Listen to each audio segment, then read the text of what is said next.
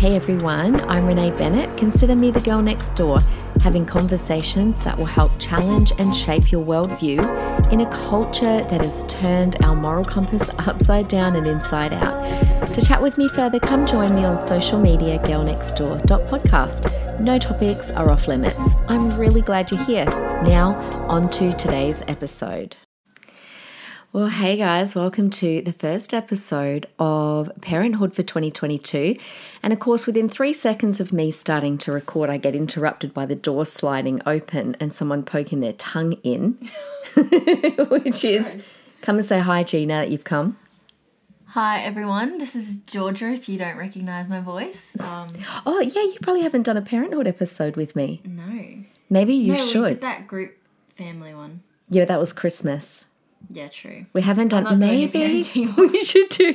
Yes, You can because get the real, authentic um, version, like my take of all the stories that she tells. See if she's really a good parent. well, I, today I'm going to talk about Liam because because not me. no, because Georgia was so easy, right? You were just this quiet, easy child. And then Liam was born, and I don't know how many photographs I've got of um, Liam doing, like, just annoying the heck out of you. Do you remember? screaming. Do you remember him screaming? No, You don't remember? I don't remember my childhood.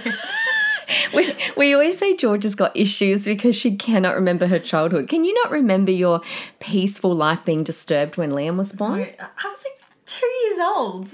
Do you know, I must say what Georgia used to do to Liam? She used to, I would turn around in the back seat of the car, and the next thing he would have lip gloss all over his cheeks. Okay, here comes another kid into the room. Who else is coming in to say hi? It's Ashton.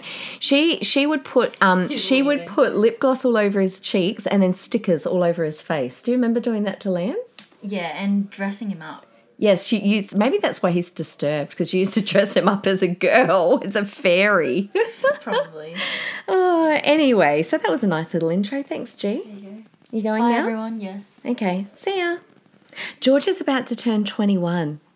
Oh yeah, I need to tell you about that later. Oh, she's got to tell me about that later. Okay, so pray for me. I've got to, I don't like doing events.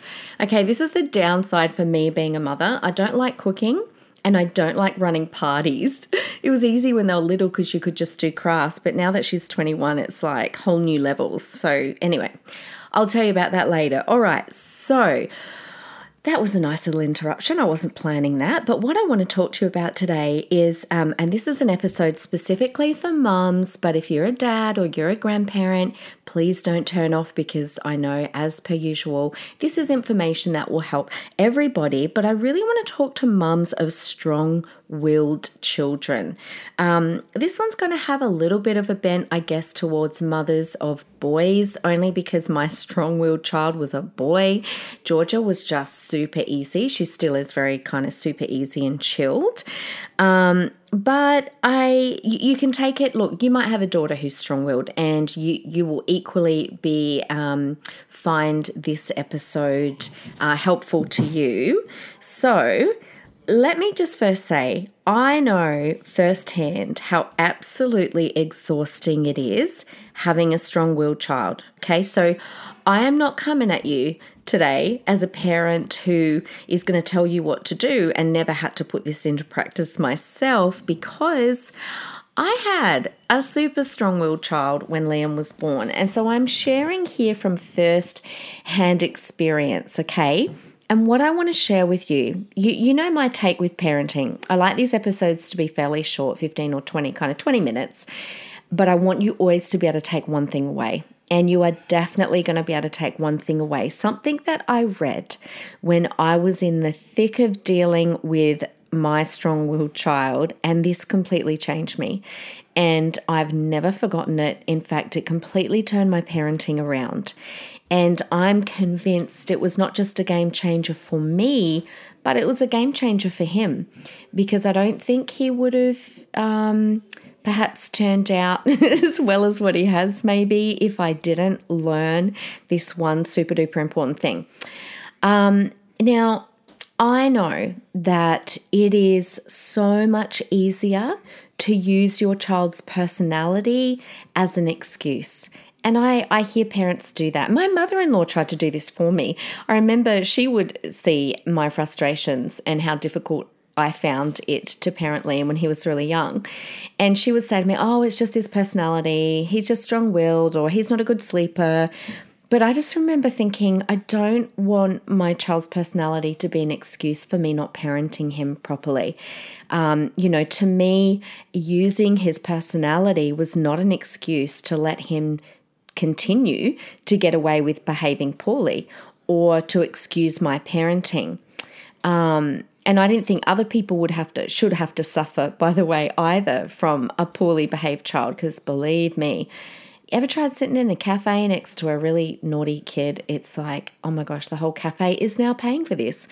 Um, but I want you to hear me loud and clear please let today be the last day that you excuse your child's behavior.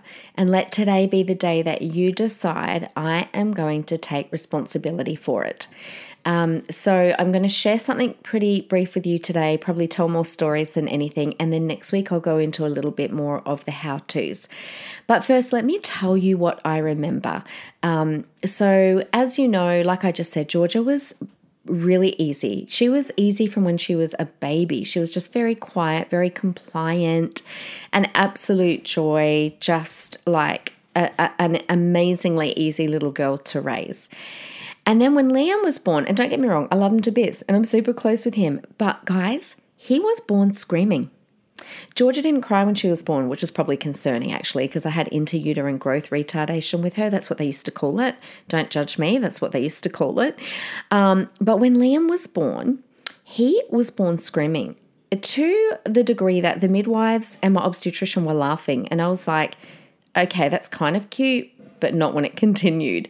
Now, the midwife, I remember I was still in hospital because I'd had a cesarean, and she came to me one morning because they kept him in the nursery all night to give me a break, knowing that it was my second child. And when she brought him in in the morning, probably I don't know, 6:30, to be fed. This is this is literally what she said to me. I should have been offended. In fact, mothers these days would probably get offended. I was not offended. I just remember thinking, "Oh, I'm in trouble." This is what she said. Renee, your son is a monster. He grows two heads at night. I didn't even have to ask her what she meant. I knew that that was code for he just basically screamed and screamed in the nursery all night long for no reason. They'd given him formula, he was not hungry, he just decided that he wanted to be with his mum. And my obstetrician, I remember saying to me, Don't worry, just take him home and he will settle.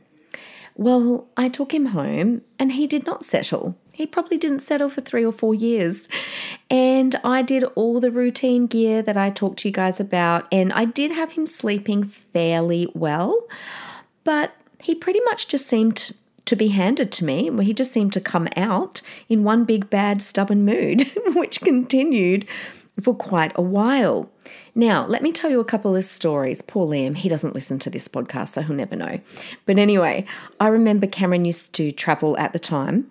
We were um, we were pastors, we were youth pastors, but he started traveling by that stage. And I remember when he was away, one of the other pastor friends went with him, and I borrowed his car, which was like a eight or nine seater maybe it was a seven seater, I can't remember. Anyway, I decided, oh, let's take Georgia and Liam and a couple of the leaders and we'll go up and see the Christmas lights at Lobethal. Those of you from Adelaide know Lobethal's a beautiful country town, probably a 45 minute drive away from where we lived. Anyway, Liam decided because I was driving and he couldn't sit near me that he would scream, not only the whole way there, but the whole way back. It was a long drive. He didn't just scream, he literally was gurgling and frothing at the mouth and then arching his back and trying to rip himself out of his car seat. So I remember, now he would have been about 14 months old, and I remember just thinking, I was so embarrassed. Here, here I am, the pastor, being a, being an example to all of these girls that I was taking up to Lobethal, and they were all trying to calm him down. But by that stage, we were kind of like laughing because we knew what Liam was like. But in the end, I had to pull over and let one of the other girls drive so that I could sit next to him. Now, I didn't want to give in to him, but I also didn't want the girls to have to suffer with hearing his screaming for the next 45 minutes. But he just seemed to control every environment that I was in. I remember on the nights that I would preach, um, there was only one person I could hand him to, and that was Sarah.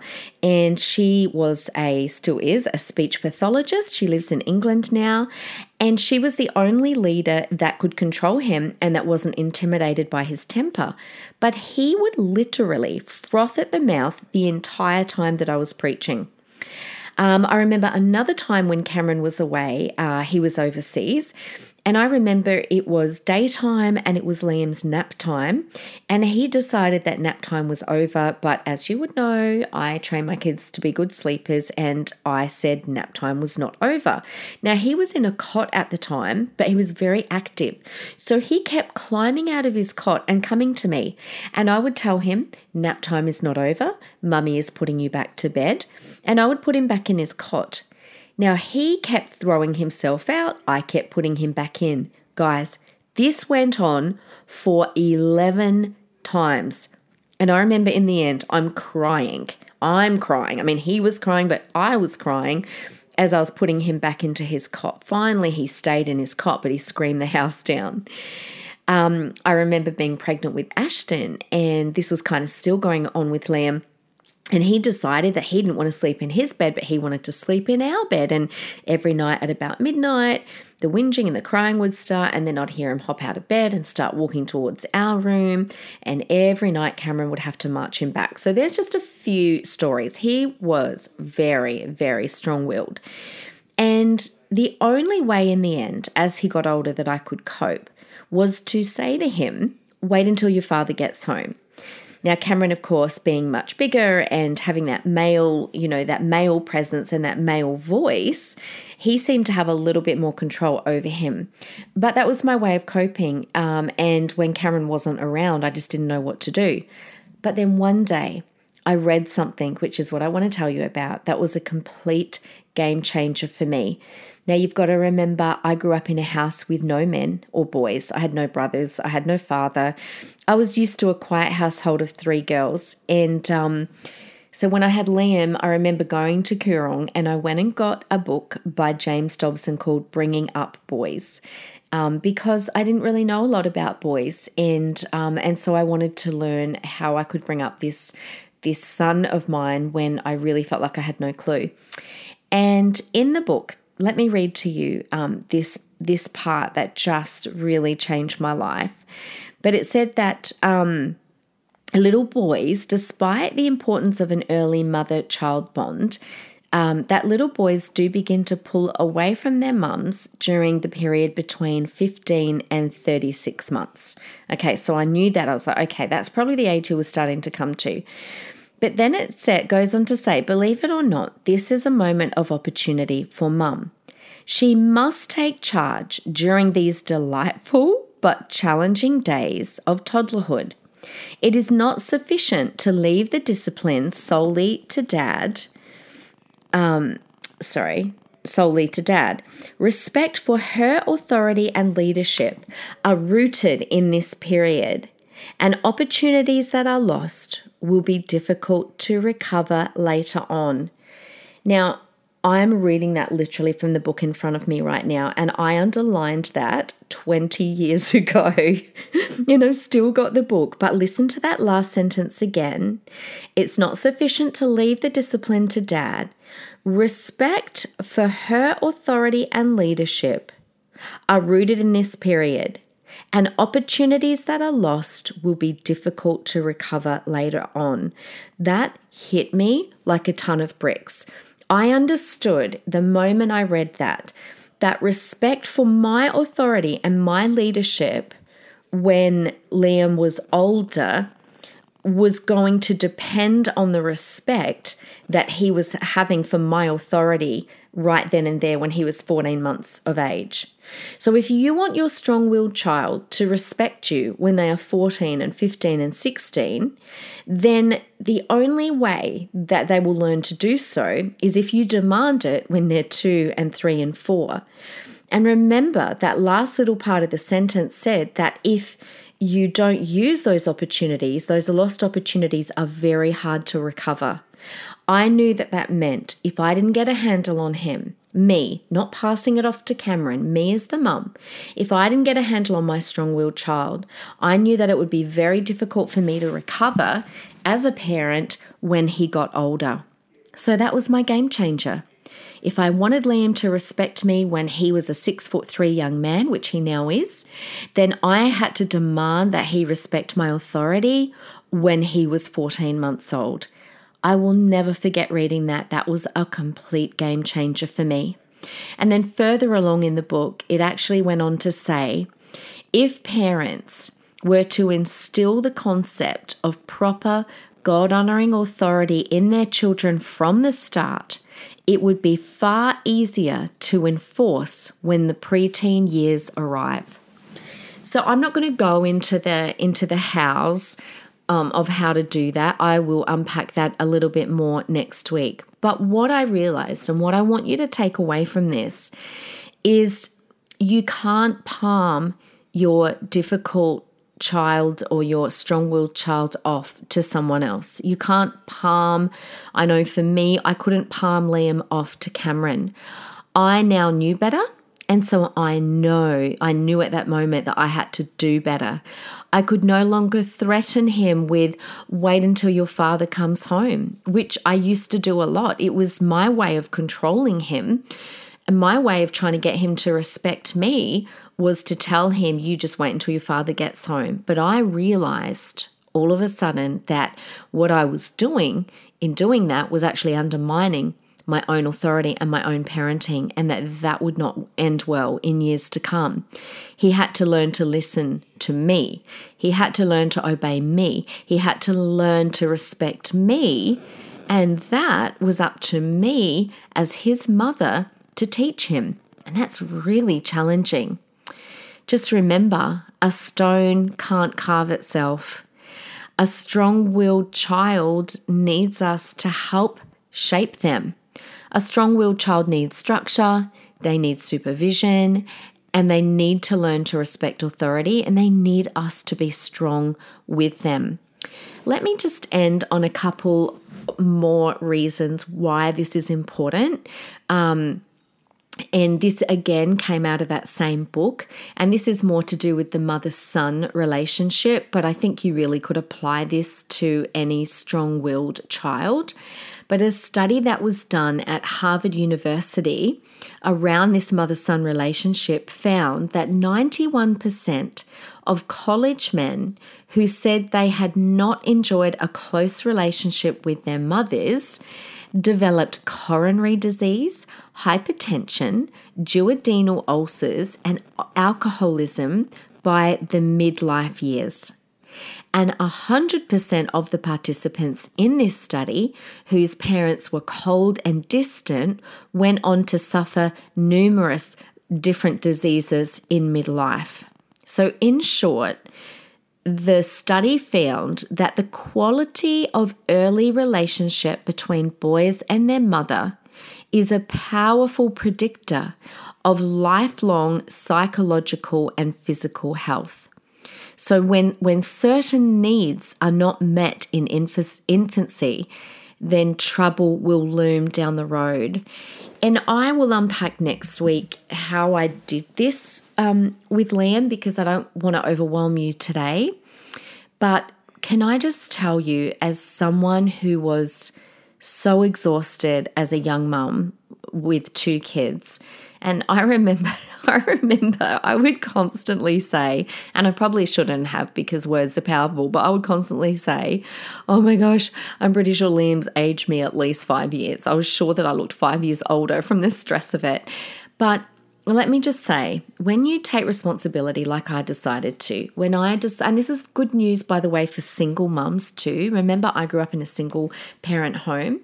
But when you, as the single mum, also decide, I'm not going to blame the fact that I don't have a partner, but I'm going to take responsibility. It's exhausting, but but mums, dads, if you're listening, I promise you that it's worth it.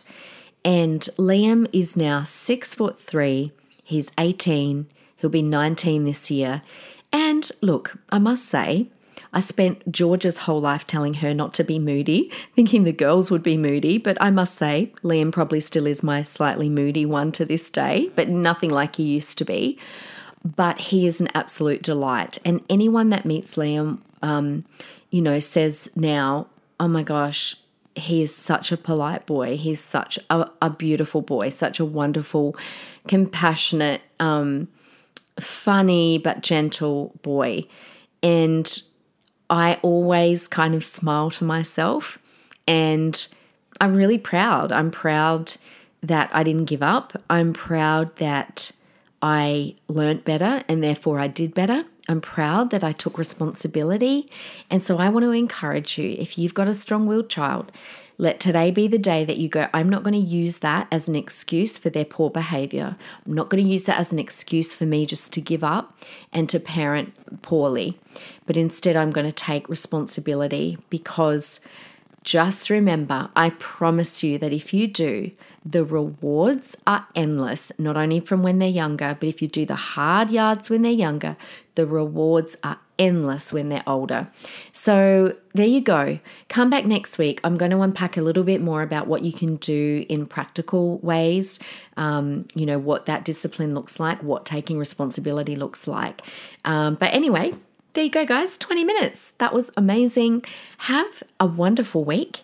Um, make sure, uh, I love it when you guys rate the podcast. If you could do that, that's super helpful. It keeps the, I don't know, the, you know, keeps the the I don't even know the words to use. That's how untechnological I am, but um, it keeps it up in the in the popular feed, I guess. Um, and share it with your friends. Um, that's yeah, I really appreciate it. Anyway, have the most wonderful week, and I'll be with you guys next Wednesday. Until then, don't give up and have a good week. Bye.